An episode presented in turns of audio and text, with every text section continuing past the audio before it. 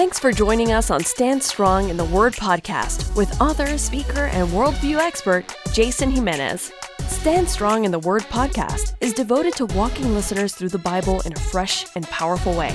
We pray your spirit is nourished as you gain new perspectives and a renewed appreciation for God's Word. Now, here's Jason Jimenez. What's up, my friends? Jason Jimenez here. So glad to be with you guys here on Stand Strong in the Word podcast. Today is podcast 104, and we are now entering uh, into Friday of the Passion Week. So if you have missed out, you can always go to standstrongministries.org, click on podcast. The study notes are there available for you. But if you have been following along, you know that up to this point, we spent eight different episodes looking at Thursday of Passion Week. And obviously, the reason we spent so much time looking at Thursday is because you had the preparation of the Passover meal in the upper room that led to the Lord's Supper. Prior to that, when they were about to have uh, the meal, uh, Jesus washed the disciples' feet. And he obviously rebuked them because of their arguing of who was going to be the greatest. Then, of course, you have the tension there about who is going to be betraying Jesus. And then Judas Iscariot leaves as, as Satan enters him, and Jesus partakes of the Lord's Supper with his followers, with his disciples. And there he starts teaching them in John 14, 15, and 16 about the coming of the Holy Spirit. And then as they closed in some some of the Psalms, Jesus goes into the Garden of Gethsemane to pray. And we see a glimpse into the prayer life of Jesus in John 17, known as the priestly prayer. And of course, the inner circle, Peter, James, and John, they're very tired and their flesh was weak. Their spirit, Jesus says, was willing, but their flesh is weak, and they would not uh, stand and watch with Jesus as he was about to be betrayed. And so now we enter into early Friday morning where the first event that we're going to be talking about on today's podcast is the betrayal and the arrest of Jesus.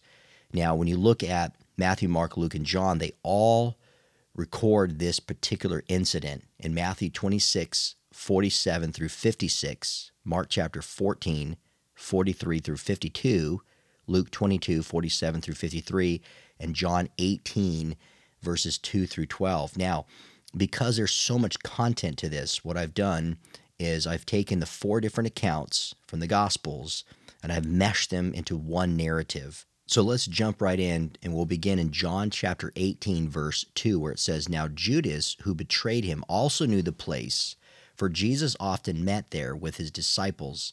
Now, this is important geographically to understand the location if you had a map in front of you.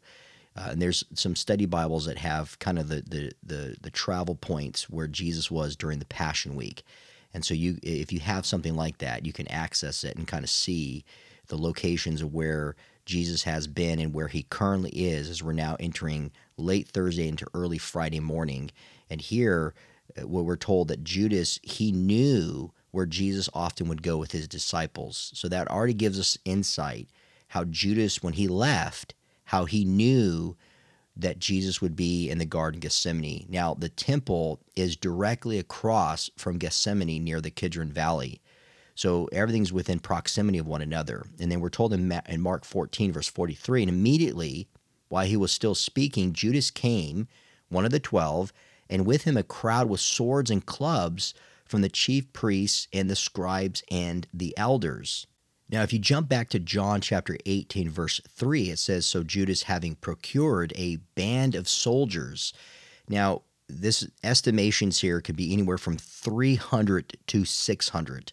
Now, I believe that obviously up to that point is, is overkill, but it gives you some insight that we're not just talking about a few. Sometimes when you see like the Jesus film, or you know anything that's reporting on the night in which Jesus was betrayed, you tend to just see kind of a mob of people. They probably no more than 20. Well, when you look at what's taking place here, these band of soldiers, there probably was several hundred. So we're talking beyond just a mob of some officers from the chief priests and the Pharisees, and they went there with lanterns and torches and weapons. So the other thing we have to understand, according to John's account, is that you have some of the main reps, these chief priests and Pharisees that were there with these band of soldiers.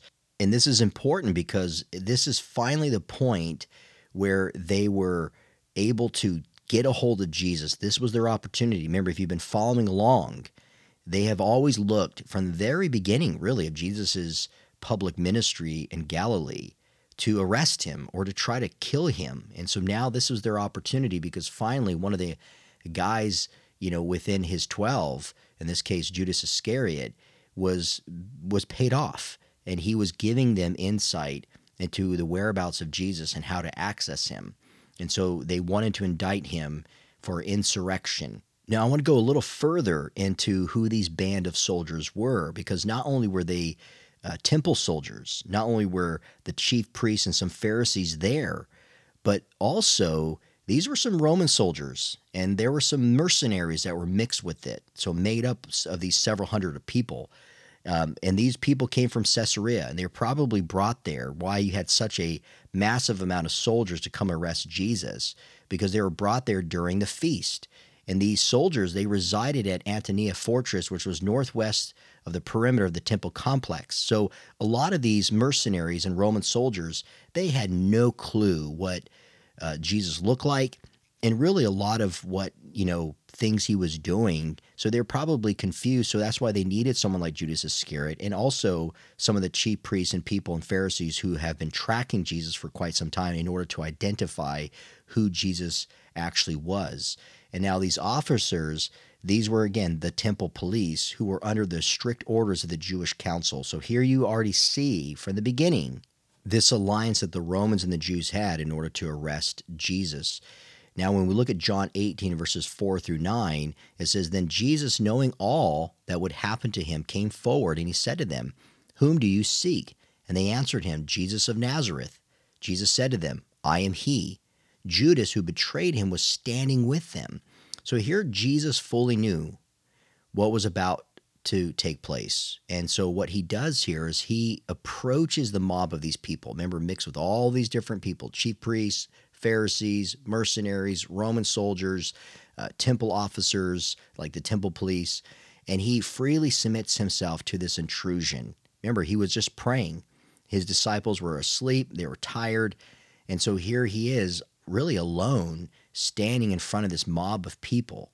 Now we're told here in verse 6 that when Jesus said this that I am he, it says they they they drew back and they fell to the ground. Now, when you go back to the statements that Jesus made throughout his ministry, when he spoke the word as the great I am, it startled a lot of people. And I believe at this point in time, as man was assembling uh, their armies together to indict Jesus for insurrection, to go against him, him speaking to them by saying, I am he, is realizing again what they're about to do, that they're about to arrest the Messiah. God in the flesh. Now, remember, there were many occurrences where people were amazed by Jesus' teaching. They were startled and they fell back, if you will, when they heard by which authority he spoke. You see this in John 7, verses 45 through 46. And then we're told that Jesus responds to them again in verse 7 by asking them, Whom do you seek? And they said, Jesus of Nazareth. In verse 8, Jesus answered, I told you that I am he. So if you seek me, let these men go. Verse 9 This was to fulfill the word that he had spoken of those whom you gave me, I have lost no one. Now, what I believe is going on here is that Jesus is repeating himself because there's a lot of people, and he wants to make sure that he's very clear that he is the one that they came to arrest. And it was a way of him protecting his disciples. You see that throughout the Gospel of John, where Jesus takes a focus on him to protect his disciples. Now, when you jump now to Matthew 26, 49, and a portion of verse 50, notice it says here that Judas then comes to Jesus at once and he said, Greetings, Rabbi, meaning my teacher, and he kissed him. In verse 50, Jesus said to him, Friend or comrade, do what you came to do, meaning you came for me, so then now you can take me. Now, I believe that Judas, who was this pupil, he approaches Jesus, his rabbi, with an unusual greeting. Remember, pupils didn't kiss their rabbis. So I believe this carries actually two meanings about what Judas was doing here. Now, by the way, because we reported on John 18 first, oftentimes we get this picture that when Jesus is in the garden and his mob with torches come, remember there's just like a few of them, when in fact we're looking at several hundred of a mixed bag of Jews and Romans, right, and mercenaries. But then we kind of picture, because of some of the movies, that Judas immediately walks up to Jesus and kisses him on the cheek. When in fact, remember, Jesus is the one that confronts them as they enter the garden. So that's important. But here now, when Judas does approach Jesus in response and kisses him, number one, I believe that Judas did this as a way to show Jesus that he was no longer his pupil. And two, to identify Jesus, of course, right, for the soldiers in order for him to be arrested, because most of them in this mob didn't even know what Jesus looked like. And they were told in Luke 22, verse 48, Jesus said to him, Judas, would you betray the Son of Man with a kiss? So Judas's greed was evident, and it was one reason why he gave up Jesus to the chief priests. You see this in John 12, verses 4 through 6, Matthew 26, 14 through 16. Now, I want to add, though, that there are a lot of scholars out there that believe that the main reason why Judas did this, why he betrayed his rabbi, Jesus Christ, was because he felt that Jesus was um, bringing harm to the Jewish people, that people are getting a bad rep because of it. I don't believe that was solely the case. Again, if you go back to John 12 and Matthew 26, 14 through 16, I truly believe that greed was at the heart of Judas, that he only cared about himself and his interests. He didn't care ultimately for the Jewish customs. He cared about advancing himself, and that's ultimately what led to his downfall.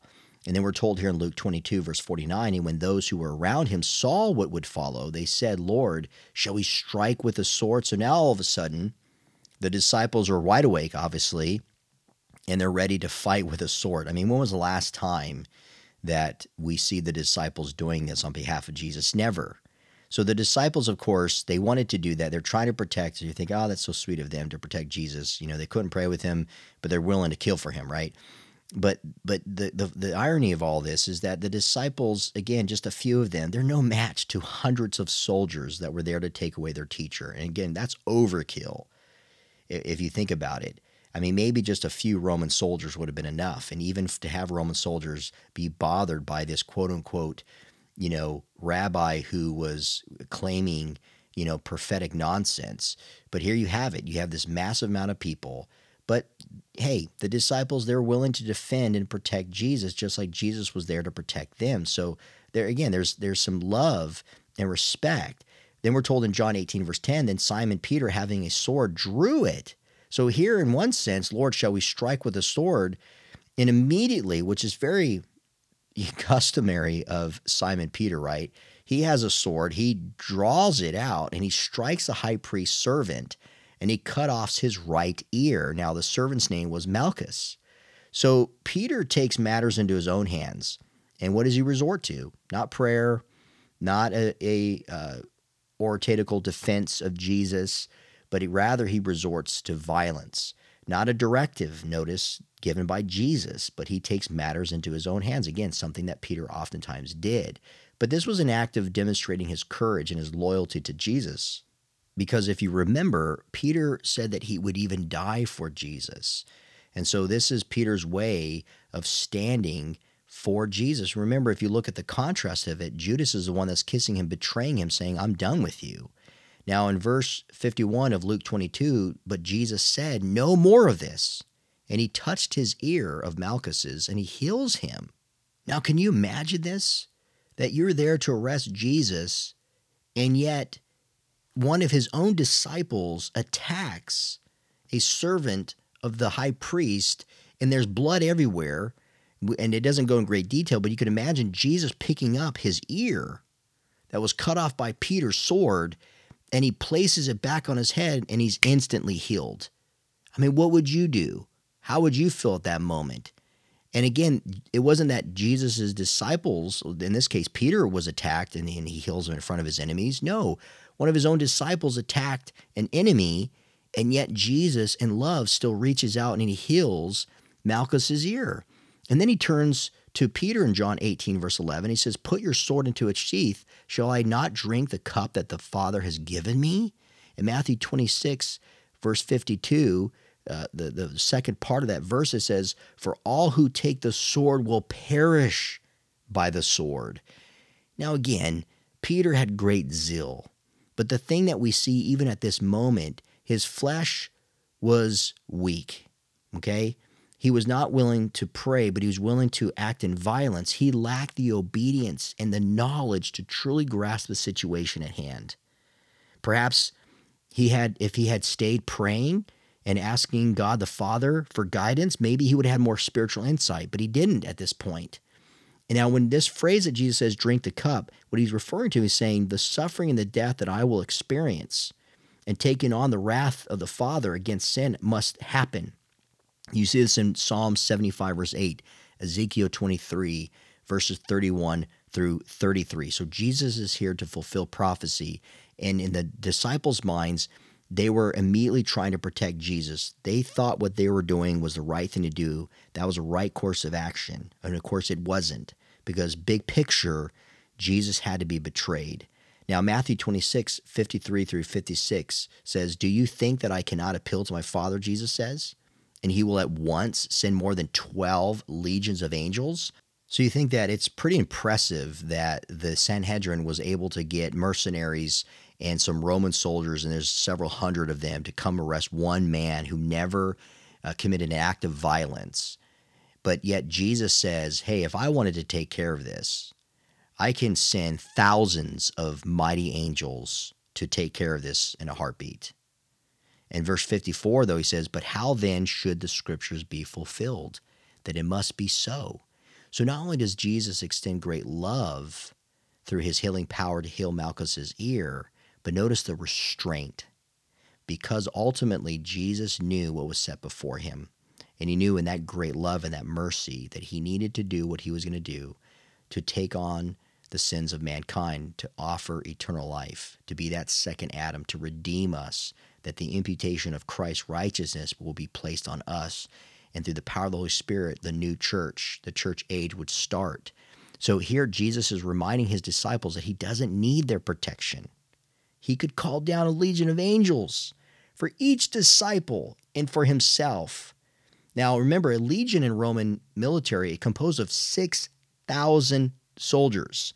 Now, to put this in perspective, think about it, because Jesus is saying, if I, I, I can send 72,000 angels, you guys, in a heartbeat to come to my aid. Now let's put this in perspective. In 2 Kings chapter 19, verse 35, if you go to that passage, we see there that in that one angel killed how many Assyrians? Do you remember? In one night, 185,000. So do the math. If Jesus sent 72,000 angels, he could wipe out the world. Any empire would just be destroyed in a heartbeat. Now, if you jump back to Matthew uh, chapter 26, verse 55, it says, At that hour, Jesus said to the crowds, Have you come out as against a robber with swords and clubs to capture me? Day after day, I sat in the temple teaching and you did not seize me. But all this has taken place that the scriptures of the prophets might be fulfilled. And then Luke 22, verse 53, but this is your hour and the power of darkness. So, yes, there was a great mob there. And yes, that Jesus can send 72,000 angels to wipe them out in a heartbeat. No problem. But notice that Jesus also refers to the power of darkness. You see, we can't underestimate that, that behind the scenes, we know that Satan entered Judas Iscariot. So it wasn't just the greed and the pride and the selfishness of Judas Iscariot to betray God in the flesh, but Satan was moving behind the scenes and he was orchestrating this chaos. And yet Jesus remained obedient to the to to the scriptures to fulfill the scriptures and not allow the dom, the dominion of darkness to disrupt the plan of salvation. So even though Satan was moving and this is the best he can do, he cannot thwart against God's will that Jesus Christ, who came into the world, that he would die on the cross, but on the third day he would rise from the dead. So we're told here in Matthew 26, verse 55, then all the disciples left him and they fled. So they were so afraid of this period of time. Remember, Peter responds with a sword. He's rebuked by Jesus. Jesus heals Malchus's ear. And before you know it, they've abandoned Jesus. So in the end, they're really not on the side of Jesus. Now, the band of soldiers were told here in John 18, verse 12, and the captain and the officers of the Jews, they arrested Jesus and they bound him. So here in the middle of the night, the soldiers tied Jesus up and they take him to Annas. Now, Mark 14, verses 51 through 52 says, And a young man followed him with nothing but a linen cloth about his body. And they seized him, but he left the linen cloth and he ran away naked. Now, this obviously is a very unusual uh, incident that's placed here in the Gospel of Mark. And I believe it's placed here because the person who put it there was probably the author himself. In this case, this would be John Mark, who got his account from Peter. And this is also interesting. One is because he puts a, a piece of embarrassment that leads to, I think, some authenticity of these accounts. Otherwise, why would you put something like that in there that's going to embarrass you? But again, it's real because it happened. And John Mark puts it here because he's placing himself right after Jesus is betrayed and arrested and taken to the temple where he's going to be tried. And so that's intriguing. Again, this is speculative. We don't know. But it's just kind of interesting sometimes when you have some of these kind of remarks that are put there to kind of try to reason them either one away or try to make sense as to why they're placed there in the first place. So there you have it, my friends. That is the first part of Friday of Passion Week, where Jesus is in the garden. Judas Iscariot comes to him, and in front of his former colleagues, he basically rejects Jesus, not just as his rabbi, not just his former friends and colleagues, but rejecting the Messiah in the flesh in front of the Romans and the religious leaders who paid him to do that to hand over Jesus to them so that they can try him and have him crucified. That's what they wanted to do. And so next time we're going to be diving into the Jewish trials before Annas and, and Caiaphas. And then, of course, Jesus is going to go to Pontius Pilate and then Herod and back to Pontius Pilate, where ultimately he will be scourged and he will be publicly humiliated, stripped naked, and crucified on the cross. And he did all of this for your sins and for my sins, so that you and I can have everlasting life. So, thank you so much, my friends, for paying attention today, for tuning in, for supporting this ministry. I love you guys. And until next time, keep standing strong, my friends. For more information on Jason Jimenez and Stand Strong Ministries, visit us at standstrongministries.org. Thank you for listening, and keep standing strong in the Word of God.